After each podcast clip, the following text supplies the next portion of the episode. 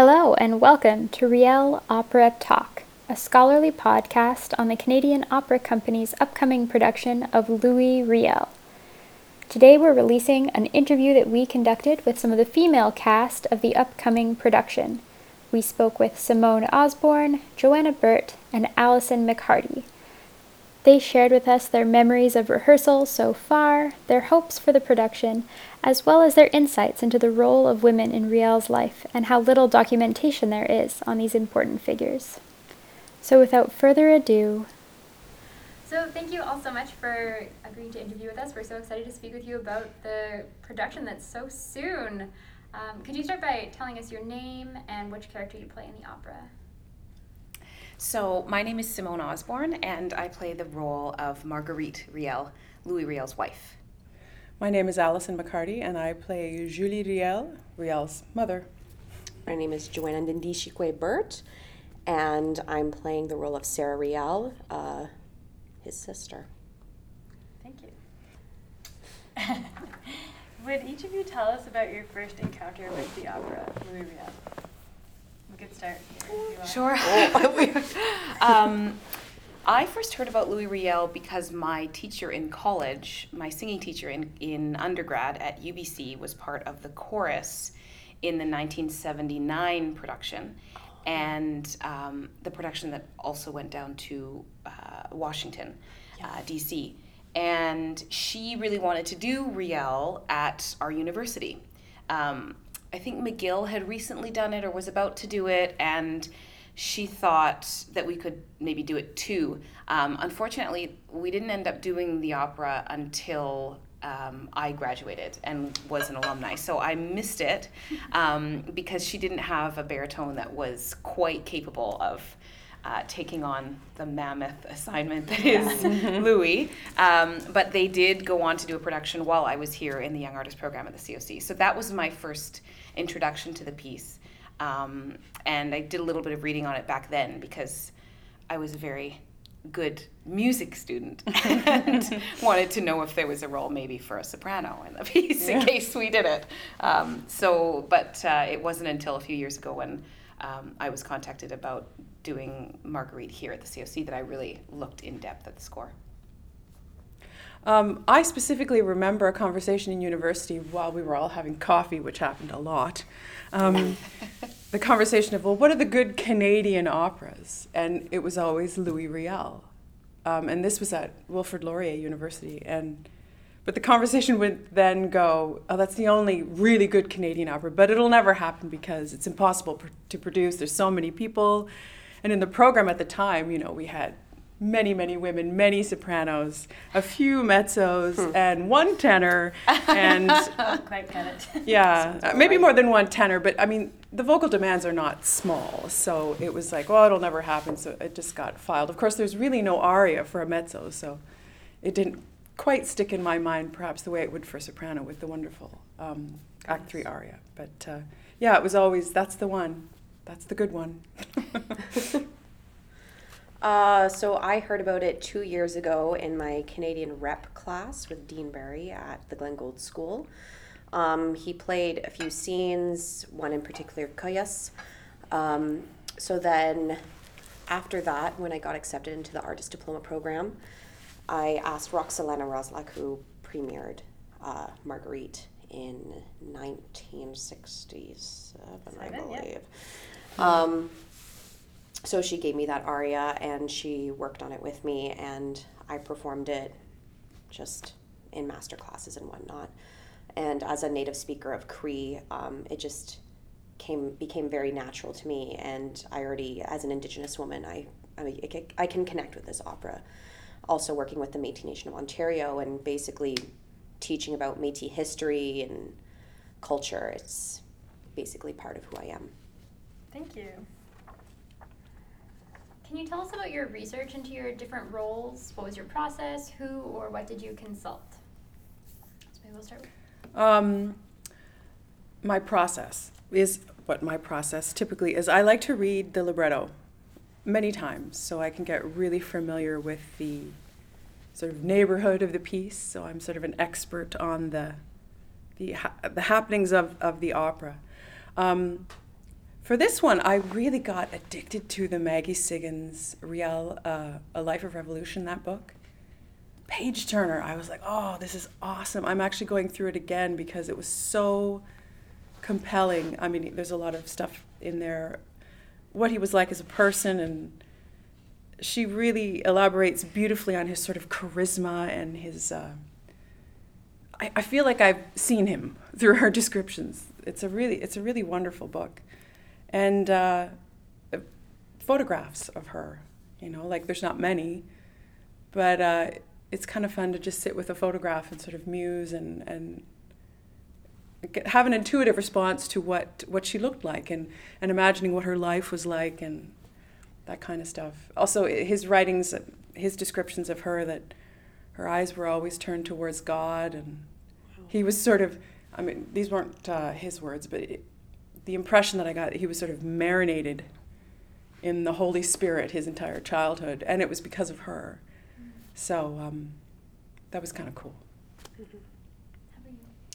So I consulted the libretto as well, um, just to get a feel of where we're at in this, and, and particularly I'm I'm very young in this, 22, which I'm 24 anyway, so basically the same age as her. so um, I also read Joseph Boyden's book, um, Joe Boy. Good stuff. Uh, so uh, I also like I know quite a bit about uh, Louis Riel's history because um, I've read some of the the letters that he would send between his family members and because um, I know his great great grandniece personally. Uh, I actually know a lot of his relatives. Um, so just like talking between uh, with the Métis people, and because I'm not Métis myself, I'm First Nations, it's good to consult, you know, the relatives of Louis Riel, and um, I there wasn't too much of, on Sarah other than she she was very strongly influenced by her mother as well, obviously because uh, her mother wanted to become a nun, yeah. but couldn't because she had this divine, you know, message from God telling her she was going to have the son who was going to lead the nation. Mm-hmm. And so her daughter became a nun. And um, I like, I don't, I, I can't really uh, relate to her because I'm like, nuns, you know, Catholicism. No, not my, not my cup of tea. But yeah, I, I can relate with her on the indigenous aspect that she is like part First Nations. And yeah, so that's the research I've done with Sarah. Great. For Marguerite, I think, um, as is always the case with a real historical figure, there's sort of an extra um, responsibility and an extra uh, intention from from I think all of our on all of our parts to portray that person um, accurately and to portray them in um, in an honest way and not to bring too much of yourself into your portrayal because it's easy to do that, especially, um, you know, there are some, again, like the other women in this story, um, I think I consulted half a dozen books on Louis Riel and academic papers and research. Um, and there's very little about these women in his life. There's a little mm-hmm. bit, but not yeah, a lot. Not a lot, no. And so um, it's tricky because you don't want to you don't want to bring your own biases or your own hopes for the character into um, the piece. But there was just enough for me to figure out who this young woman, again, she was only about 22 or 23, yep. um, already with two babies and uh, living in the mountains of Montana with Riel um, in pretty challenging circumstances mm-hmm. and she mm-hmm. was teaching and all of these things i think um, add little puzzle pieces to mm-hmm. the the character that you create but it was also important for me as a woman who is not indigenous who is not cree who is not doesn't have any um, sort of uh, you know family connection um, I, you know, my mother is Persian and my father is of Icelandic background. So super cool. Uh, I, you know, I, I can explain to another Canadian kid what it's like to come from a Persian background or to have a big Persian dinner with your entire family every Sunday. You know, I, I can I can try and explain that, but um, until you've smelled the saffron rice and tasted the pomegranate seeds, you know, you don't you don't know what that means. And so I I also sat down with um, a couple of friends or or uh, friends of friends, one of whom um, people of, of Cree descent, one of whom was is actually the great granddaughter of Charles Sauvé, who was one of two men that was charged with um, the job of going an honor, really, but it was it was scary and challenging to go and take Riel's body from Regina and bring it back to Manitoba. And her father is very involved. They actually live in Washington State now. Um, her grandmother, so uh, Charles Sauvé's daughter, uh, basically did what Riel uh, and what Marguerite's family did, which was that she came to down to the states to um, avoid some of the controversy and some of the racism that was happening in the prairies, um, and so he didn't even know that he was related to Charles and he didn't even know that he was Métis until he was a grown man, and that began that sort of started this incredible um, research and incredible sort of obsession with finding out about his roots and finding out about being Métis. And and so she's a, she's been a really great resource for me as well because it's been a real um, a real passion and a real motivating factor in his life. And she's very proud of her heritage. And she's actually a a student of mine an old student of mine. I, the world is very small and things happen for a reason. She was a summer student of mine at 16 years old at the summer camp that a friend of mine and I used to teach at at UBC. She ended up coming to UBC and is an undergraduate student in um, voice performance and also creative writing. And she's writing a novel. She's writing a graphic novel on Louis Riel. That's amazing. And I'll have to UBC just that. funded her trip to come and see opening night. Oh, that's great. So very yeah, so um, you know, it. One incredible thing about being Canadian is that somehow someone that you know has a connection to Louis Riel or the story of Riel, mm-hmm. Yep. and all of a sudden, like the stars align. And and if you, if I don't know if this has happened to you girls, but when you mention the fact that you're going to be a part of Riel, whether it's mm-hmm. in the the artistic community, the singing mm-hmm. community, or just to friends and relatives and, and things, there's always a story. You Yeah. know, Yes. oh, I was, you know, I love that part of history class, or I, you know, my great uncle was. So, yeah, that's part of the real life kind of filling in the blanks that I did after all of that that research uh, that we've all done. Um, so, could each of you tell us a bit about the atmosphere of rehearsals so far? Perhaps you could tell us a bit about working with Peter Hinton and Johannes Debus and any other members of the cast who aren't present at the moment.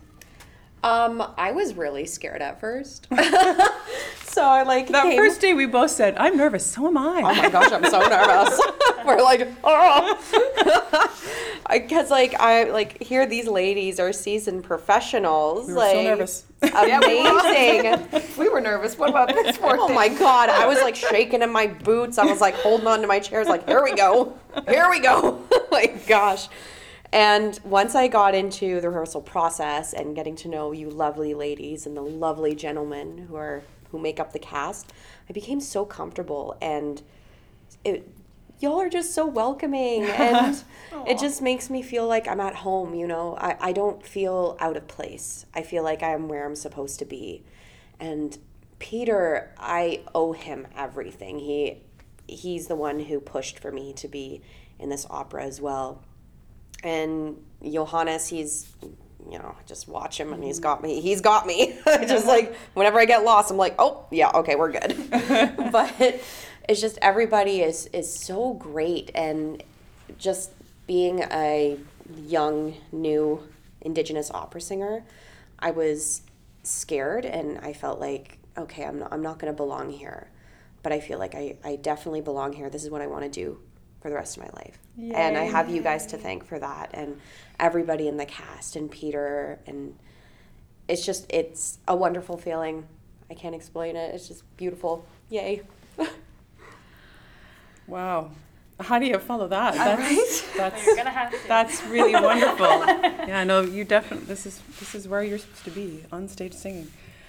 Um, it's been uh, the vibe in rehearsal has been cooperative and inclusive and safe. I feel like my ideas are important and valued in absolute contrast to what is actually happening to the Metis people. I mean, I just think, wow.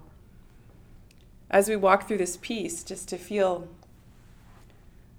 when you see how, how people must have felt being repeatedly ignored, ignored when following the rules and trying to go through the right systems. I like again, it's it's hard to sort of talk about it because it's like we feel so good doing this. We feel like we're really doing a really important work and and for for a, a people in the past that were treated so badly, it's it's it's quite moving at times actually. Peter Hinton's great. Gentle. Just leads you along. So knowledgeable. Yeah. Frightening how knowledgeable he is about this topic. Johannes rock star. Yeah. Oof. Talk about the master of concentration, okay? Like my part's not particularly long at any point. He's going all night with a different time signature on every goodness, bar. yes. Like I don't know how he does it. And he doesn't lose his cool. Nope. He's super supportive, calm.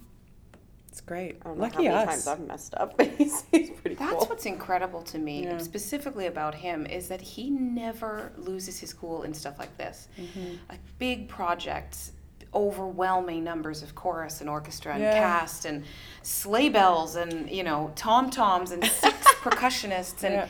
he never freaks out at anybody. I mean, knock on wood, maybe it'll happen one day, Yeah. but he he really doesn't. And you know, he won this job after doing War and Peace, which is another huge, complicated show. And that I don't think that would surprise anyone that sees him. I mean, he was a very young, obviously wildly talented person, but and a musician and artist. But um, uh, the fact that he has not ever let anything get under his skin, it's Yeah. never. And it's never about it being anybody else's fault. If something happens, he'll go, "Oh, maybe I did two three instead of three two there. Oh, it's Yeah. probably me." And I watched it, and I know it wasn't him. Yeah. like that is so rare when a conductor would say, Oh, yeah. Oh, my gosh. like yeah. to just say, "Oh, that was me," or "It wasn't me." Like, Ha- I mean, I think I could count on my two hands. And that's not just, and usually it's because they don't make mistakes. We've been fortunate enough Yeah. to work with really good conductors, Yeah. but probably on my two hands, I could count the times I've heard a conductor say, I'm so sorry, that was my fault. yeah, yeah, it's true. No, he's he's just super cool about it, and the like the chorus loves him. Oh, yeah. That's the real acid test, right? If the chorus loves you, You're doing something right. you're you're a rock star. He's a good looking man, too. uh oh. if he's listening to this. it wasn't me. That's right, Joanna. It wasn't you. Can you tell us some of your favorite moments in rehearsal so far? Any memories or scenes that stick out that you guys have found are going to stick with you after this opera? the blessing ceremonies. Yeah. Those have been so. You know, I think that has contributed actually to the f- feeling in the Yeah. rehearsal hall. We Yes. started the whole process, and I've done a few projects before with Indigenous artists, never um, with Cree stories, but with, with different First Nations people and different in, Indigenous um, stories and artists. And it is often that. Um, that an experience, a shared experience, will start with everyone standing in a circle or sitting in a circle. And Joanna helped to run this um, initial blessing ceremony, the first rehearsal we had with full chorus and supers and land assembly and um, tons of members of the administration and creative team, costumes, wigs. That's a lot of Um, people. It's it was like it, I mean it was like a Yeah. you felt like you were in a high school auditorium or something. There were so many people Yeah. um, and Alexander Neef and Johannes Debus and uh, Roberto Mauro, you know, the whole, everyone was there to be involved. And um, it started with this, I mean, we almost couldn't circle up because it's, and that's a big rehearsal hall. It's probably a Yeah. city block, that, that Imperial Oil Theater at the Front Street rehearsal studio, or spaces. And we all stood around and um, there was some smudging Yes. and there was just sort of a quiet and a calm And Joanna explained to us that the reason we stand in a circle, and this is to paraphrase and correct me if I'm um, oversimplifying, but basically it's so that everyone's on equal footing. Yeah. And that everyone looks each other in the eye and everyone is treated the same. And that has really um, carried through throughout the process. And you know, to watch the general director of the opera company with this beautiful cedar, and was it cedar and um, what were you burning the first day? I know we It was did- just sage. it was just very sage, easy to right. burn. Yeah. Right, mm-hmm. and we did we did sage as well on the stage of the opera house. The first day we were in the opera house had all the fire alarms turned off. I mean, you mm-hmm. know, it's it's a major undertaking to do, mm-hmm. but the company understands that's extremely important. And I think that you know, I- I I'm now 30s, but I started doing this when I was professionally when I was 21, and Allison is is extremely experienced too and has worked all over the world. And there's kind of a general hierarchy and understanding um, of where people are and you know who's in charge and Yep. whose ideas are to be respected above and beyond everybody else's. Who gets their own dressing room? Who does Right, right. yeah. That too. Well, I mean that that kind of has to happen, unfortunately, because there's only so much space in the theater. But um, on this, what's interesting is that it sounds like every. It feels like everybody has a voice in the room. Yeah. It doesn't feel like Peter is imposing his dramatic vision and Johannes is imposing his musical vision, mm-hmm. and we're all just pawns in the game.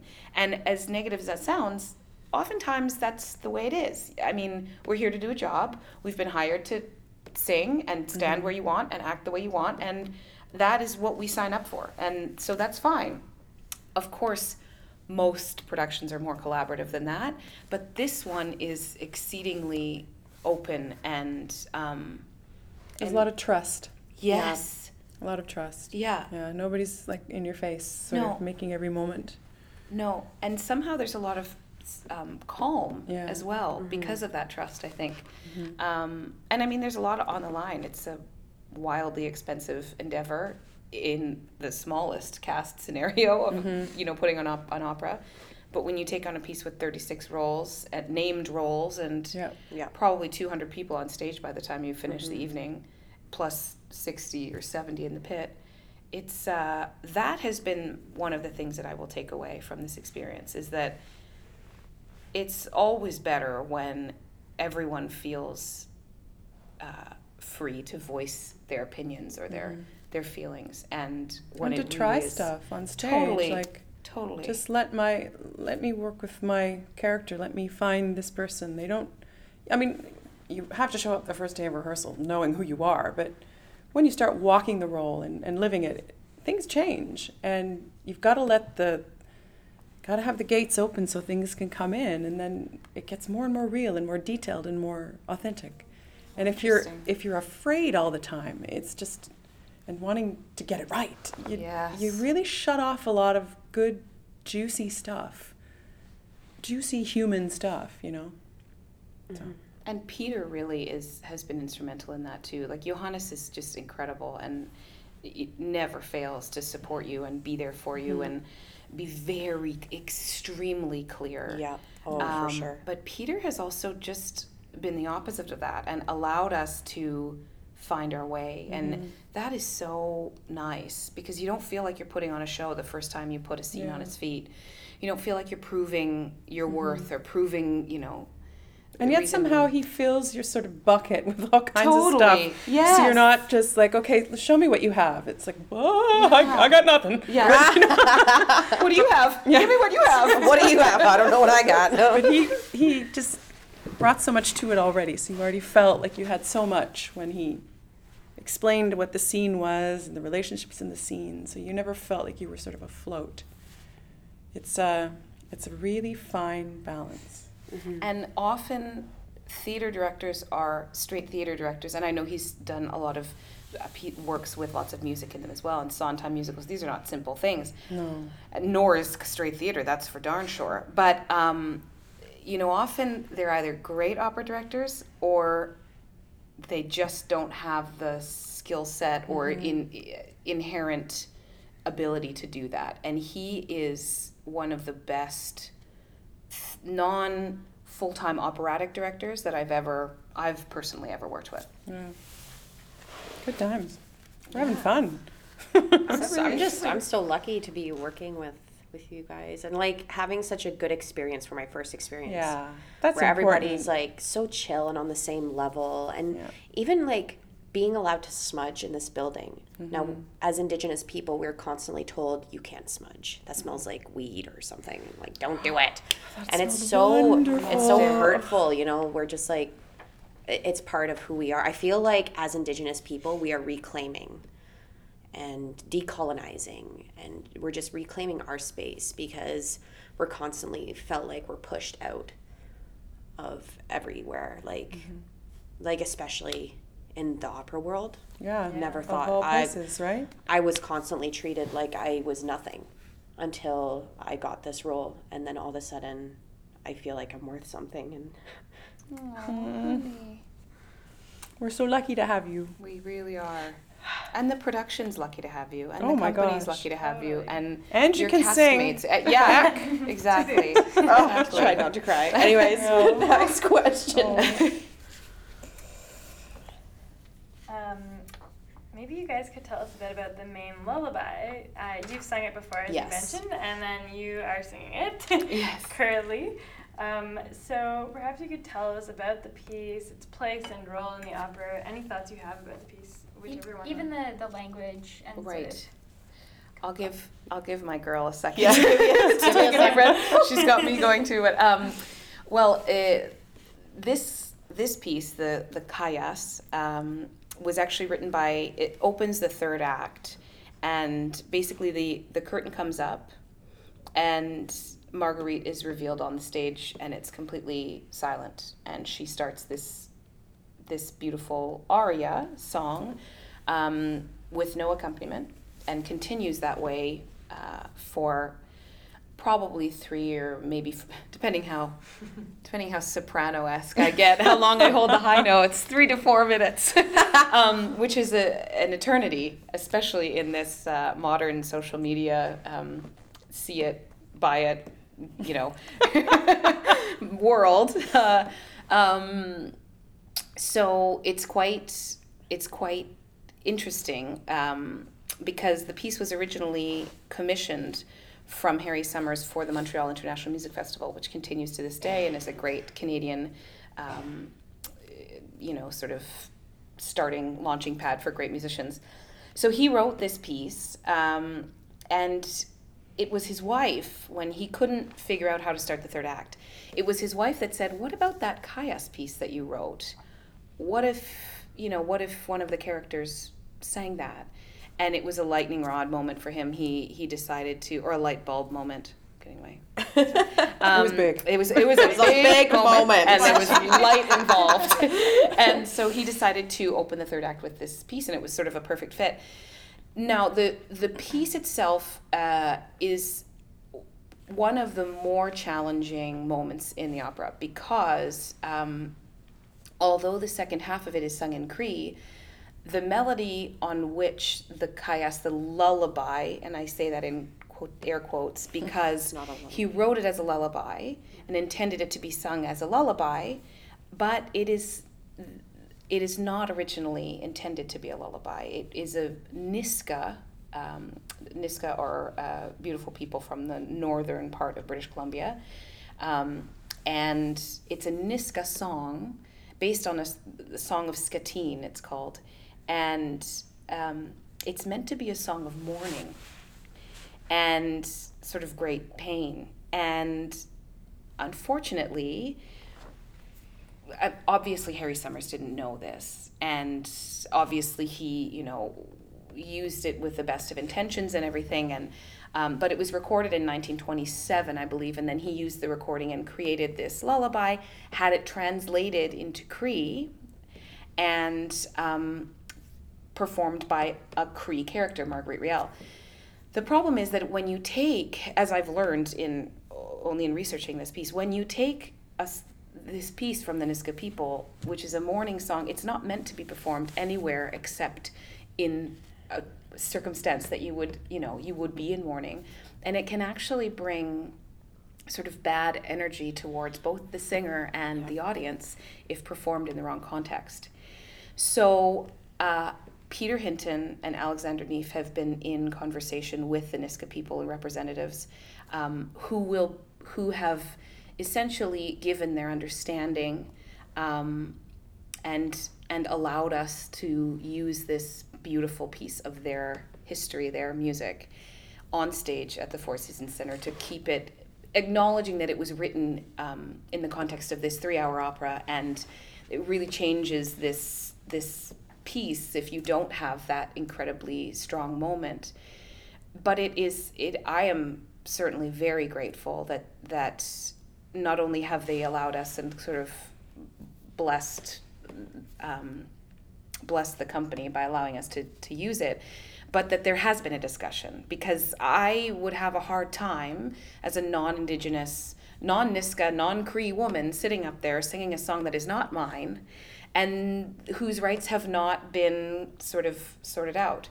So that has happened, and there will be Nisga'a representatives that will come to the opening, and I'm not going to give too much away, but they're going to speak about the song, and I believe there's going to be a little bit of a performance as well um, prior to curtain. So that's a long-winded history of the piece. Um, it's a joy to sing. It's uh, it's just incredibly beautiful, and there's a deep um, there's a deep sort of calm that I feel when I sing it. It's almost like the history, the years of voices singing this song.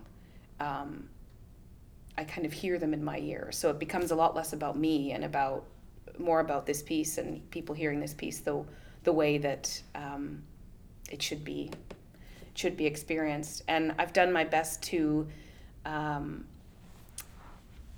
to follow exactly what Harry Somers wrote. But I also spoke with Roxolana Roslak um, yesterday. Actually, we sat hmm. down I was and ask about that. yeah, oh, We she's spoke- wonderful. We spoke with her as Oh, well. did you? Okay, so you know she's wonderful. Yeah. And she was a talking about this wonderful podcast. singer. Mm-hmm. And she mm-hmm. basically said, you know, Harry was great and everything, but he just, you know, he said, make it yours. Yeah. And so, yes, all of these things. And of course, then she shows me her manuscript, which is. Yeah, yes. You've seen that too. oh, I have. And she's got her rests written out. I mean, she is a, you know, so maybe he said, do what you want with it because he knew she was so meticulous about her detail Yeah. and preparation. Oh my gosh, yeah, she was Um, crazy about the detail when she was going through with me. Yeah, but she, she, uh, and she just said, you know, I, before, because I had reached out to her and said, I would love to hear anything you have to say about the piece, and I would love your advice or insight or some history or memories. And she said, we sat down on her couch and she said, Now, dear, before we start, I just want to tell you that anything I say, you know, it's all fine, but this was my piece, and now it's your piece. And of course, you know, I'm half Persian, so I started to cry. this poor woman probably thought I was crazy, soprano, Oh, weeping on her couch with it. So yeah, it's um, it's a challenging piece. It's uh, challenging to keep the center of the pitch all the time when you're singing for quite a while without anything. The counting in the second half is quite difficult. But Cree is a beautiful language and not so difficult to sing in. No, it's not. There's nothing that's sort of um, uh, fights with your classical technique, uh, Yeah. unlike Russian sometimes or Czech or English. yeah French. English. English sure. too. Yeah. So It comes. I, I, I, the mezzo's going to talk about the soprano aria now. Oh, please do. But it comes. she's gonna say something smarter than Oh, I gosh, ever did. no. So but we, because Simone was singing it the other night in rehearsal, and then we were sort of talking about it, and it comes at a moment in the evening where it just sort of cleans your ear a little bit. Yes. And after seeing so many scenes of such conflict and um, musical conflict, like you know, there's a lot of there's death. There's there's a lot happening that's really heavy. When you come to the third act, you're like, okay, I I don't know if I'm going to make it because it's getting it's so intense, and to have that moment and the way it's lit and the way it's staged is just it's so beautiful. It's such a I don't want to say a relief because that sort of disrespects the, what happens before it, but it, it, it just it's so beautifully placed and, and really wonderfully directed, musically and, and dramatically, and sung, of course. Oh well, it's like you know when you get a little uh, when you go to a really great meal, and you have these these g- gorgeous full you know salty fatty courses oh and then you have a little bit of sorbet Yeah, yeah. just like a little scoop yeah. The little scoop. and you go oh right and everything Yeah. kind of refreshes and Yeah. um, but actually Roxolana said the same thing. She said you know all the success that i had from it and she had great success in washington and here i mean in montreal as well and here and uh, great reviews. And she said you know dear that was only because of where it's placed in the opera and harry's writing. I thought could you be any to more canadian? Not taking any you know she's this great singer. Oh, I know. but Joanna has, you know, a lot of really interesting insight on the piece as well because it's, it's been in her repertoire a lot longer than it has been in mine. Just for two years. Not it's not that long, but yeah, I I basically just picked up the piece and and made it my own. Um, I started by, I believe I sang for an NDP get together um, with Noah Richler, and I was like, okay, well, I don't have. I, I don't have a flute and I don't have a sleigh bell or whatever, but I do have my Alki drum. So I brought that with me and I was like, okay, but I'm only going to be able to do the first page because I can't drum the rest of that and sing at the same Right, fair time. enough, fair That's enough. a little complicated. So what I did, uh, I was like, okay, so what drumming songs do I know? Strong Woman song, okay. So I sang the first part, which is a cappella, um, and then I merged it with Strong Woman song. And this is an all my relations song. There's there's no specific indigenous words, and the song was was made for the women in the prison system to give them strength to, to get through hard times. And now it's used just for resilience for, for women to empower them. And it's only sung by women. And whenever, so I sang this also in Ottawa, and when I sang over uh, 600 of the delegates who were in Ottawa for this thing called Daughters of the Vote, they all stood because the First Nations girls, they all stood up because when the drum is playing, you, you never sit. You always stand to, to respect the drum because the drum is is uh, a living being.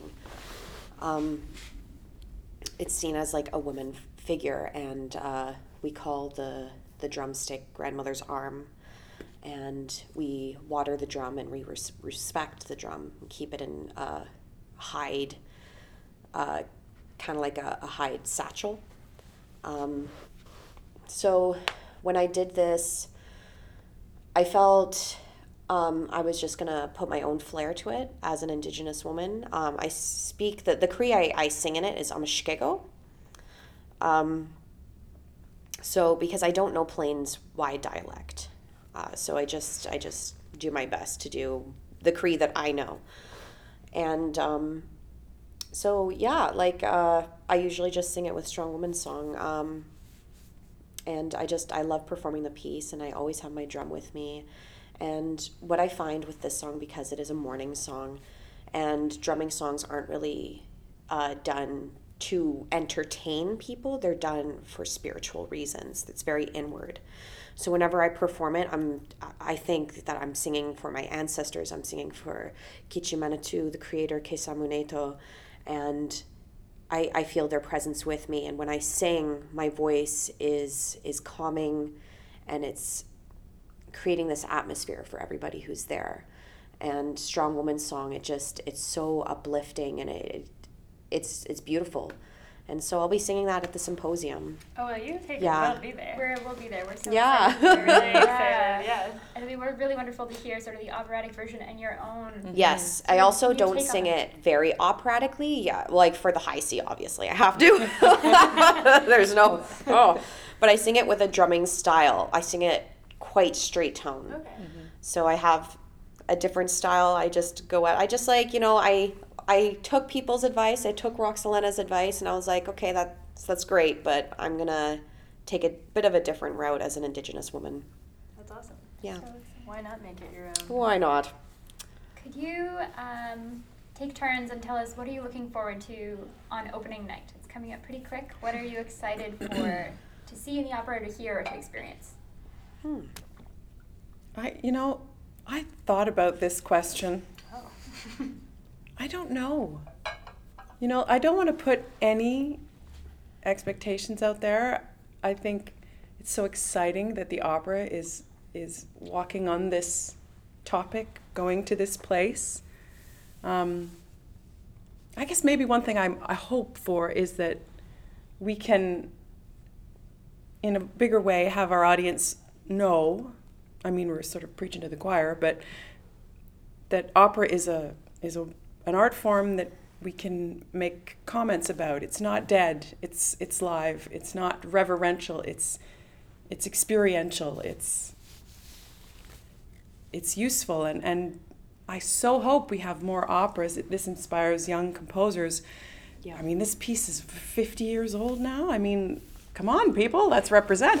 You know, let's get some young composers excited about writing about other historical stories or other current stories. You know, our uh, immigrant stories, refugee stories, like exactly. First Nation stories, like yep. settler stories, like everybody's story. Like, let's get excited about telling it through the operatic way because it it's incredibly powerful and and relevant and important. Yeah. That sounds big. no, I love it. Um, I mean, I will be honest. I will be looking forward to a glass of wine. um, yes, we'll have to get together for if that. I get all the counting right in both the second half of uh, the Kuyas and the um, the quintet, particularly the quintet. So if I survive the quintet, I'll be very much looking forward to a glass of wine. If I don't, it'll be hard for me to show my face. But um, oh come on, it, it is it is a it is a the thing is it's a great piece and it moves so fast and i think it'll be exciting for the audience yeah. yes. i don't think you need to, to feel like okay let's go have this moment in history and let's get ready to yeah. you know become involved in political issues by seeing this piece and then be i don't think everyone has to feel that way i don't think all 2000 people that walk out of the theater will do that i don't think we can hope for that um, I, I hope that people first and foremost have a wonderful night seeing this incredible art form that we all love so much yeah. and that is so powerful um, I hope that it makes people think. Yeah. And I hope that through the strength of this art form and the incredible passion and honesty and um, talent which with with which the cast and everyone involved in the piece um, sort of had, had displays just a moment to say Russell Braun is life altering in this role. I mean, oh it's, my goodness, it's yes, absolutely. It it will. This is like a once in a lifetime role, and he is blowing it out of the park. And he's so on it. He's such a good man. Oh, he's such oh stage. oh my gosh, he's just he's such a gentle soul and and a good person. You yeah. know, he's got an incredibly beautiful family. He's such got incredible morals and values, and that's tough and in this business. And he's hilarious. He's and so he's funny. He says kind. the funniest things. Yeah. And he What? just, you know, he is up there with absolutely no artifice. He is just himself, and it's not hard. f- You know, I don't think it's that hard to see that because Russell is himself always. But it's Yeah. pretty incredible to see that on that stage, singing this incredibly heroic uh, role. Um, but I, you know, I, I hope it makes people opens their minds and has them ask questions. And I hope we that we can channel the power of this art form and the strengths of everyone involved um, to really affect some change. Maybe by audience number 742, who's sitting in the fifth ring and says, wait a minute, we have not come far enough. What can I do about it? I know I'm asking myself that question. I think Yep. everyone on the piece is. And, you know, Allison, it, it came to me when you were discussing what an open, honest, fair mm-hmm. process it has been. You know, I think we've learned a lot in 50 years since the piece was written. Yeah.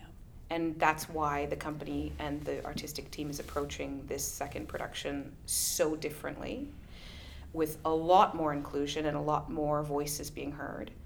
But I wonder what it would feel like if in 50 years we did this piece again and a whole lot more was settled. Mm-hmm.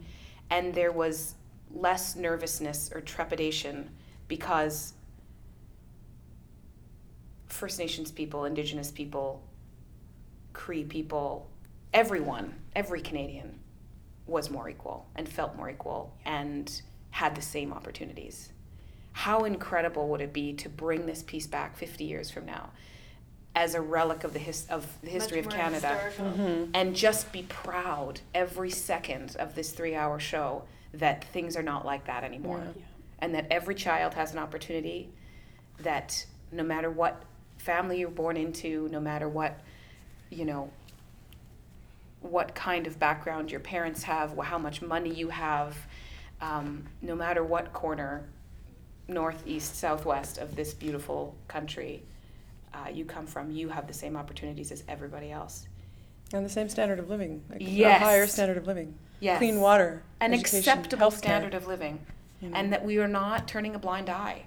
And that we're not pretending, you know, Canadians are great at playing things down and like Roxana didn't didn't acknowledge that sh it was her own greatness that was part of the success of that role. Mhm. We're also good at, you know, turning a blind eye sometimes and pretending things aren't happening and Yeah. they are and Yeah. it is not good enough. And it would be incredible if you know, we can only do so much. We're I mean, I'm a trained opera singer. I don't have I would love to do more than I can now and maybe I will one day, but maybe we can use the power of this incredible art form that we've all worked so hard to master, to start to master, um, to do some real good. and I feel like this this opera is going to open doors. Like, um, I feel like as an Indigenous woman, it's going to open doors for my community and for people who come from a background like I do, coming from a very poor Native family, to feel like that they can do something like this. Because I never thought in a million years I would be here today, and it's incredible. I'm I'm still in complete shock that I'm here doing this interview and doing many interviews as an indigenous woman because it, it's hard. And it's it's very hard.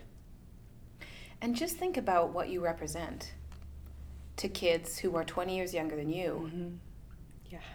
And and now, and now we all just Yeah, then no, oh, we're but all really, dissolving. but really, I mean, who had they seen on the center on the stage of the Four Seasons Center for Performing for Performing Arts, or you know, at the Rogers Center? I don't know. I don't know anything about pop music. Where do they do big No, pop neither do I. concerts? I don't know you know, I'm a you know, pop and- dinosaur. I have or no idea. or on stage in a Mirvish production. You know, think about what you represent to them. Yeah. They're going to have an actual person to look at and say, if she did it, I can do it. exactly Yeah, She's from Lindsay, Ontario. Our parents I'm aren't- from the bush you know I don't even know what Lindsay's like, but, but your parents are not professional musicians. no you know? no my my mom is- we're bush people like I grew up in the in the bush hunting fishing uh, none of my family understands opera. You know, my mom was a country singer. She got her little guitar and played country tunes.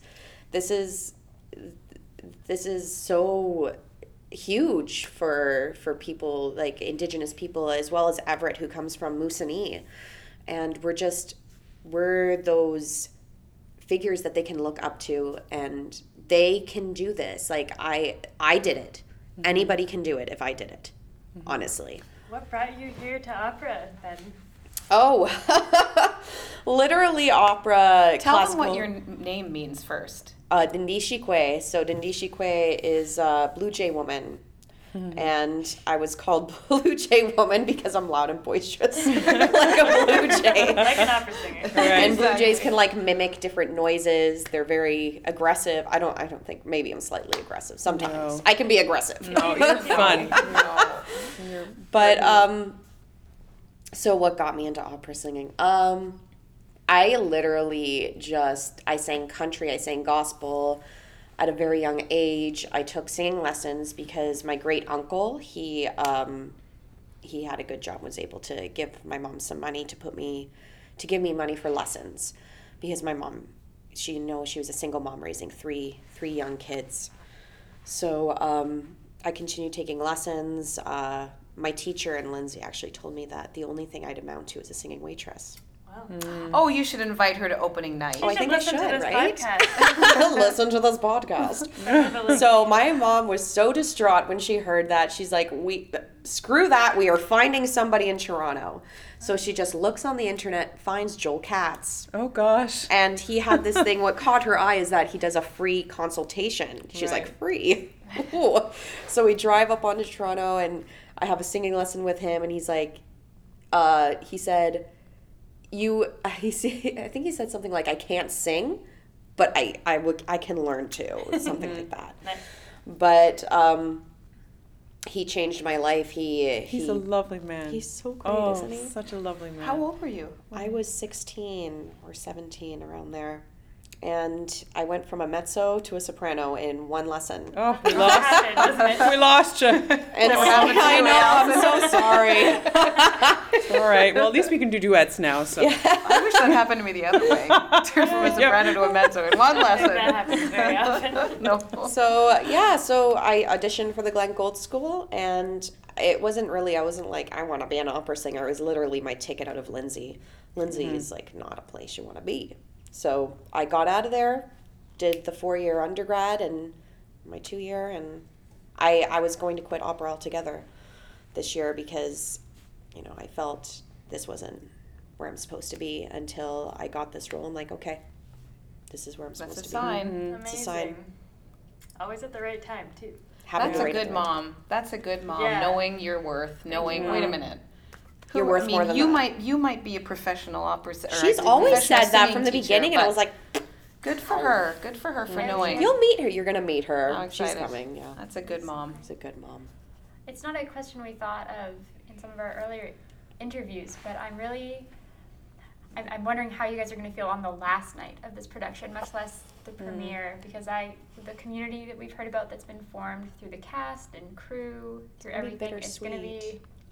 Bittersweet. Well, But the we're going nice to thing, Ottawa. The nice thing to is we're taking yeah. it on. You know, we're taking it on the road a little bit, but it, it will not. I don't think the It won't be the entire same, group will be the No. same. So it'll be a, it'll be a weaning process. Yeah. I think they're weaning it down slowly to Yeah. Quebec, but Yeah. yeah, it's gonna be a bittersweet moment. I, I feel. yeah. But such a great run. We're so excited for um, the premiere We coming up next tickets. week Mhm. and the symposium. And thank you so much for taking the time to speak with us. This has been such a wonderful conversation. thank Thank you. you Thank guys. you. Good luck with everything. We hope you enjoyed listening into that conversation. We're so excited for the premiere, and we hope you are too. Stay tuned for more episodes and follow us on Twitter at Riel Opera Talk or send us an email at louisrielpodcast at gmail.com. Thanks so much for listening.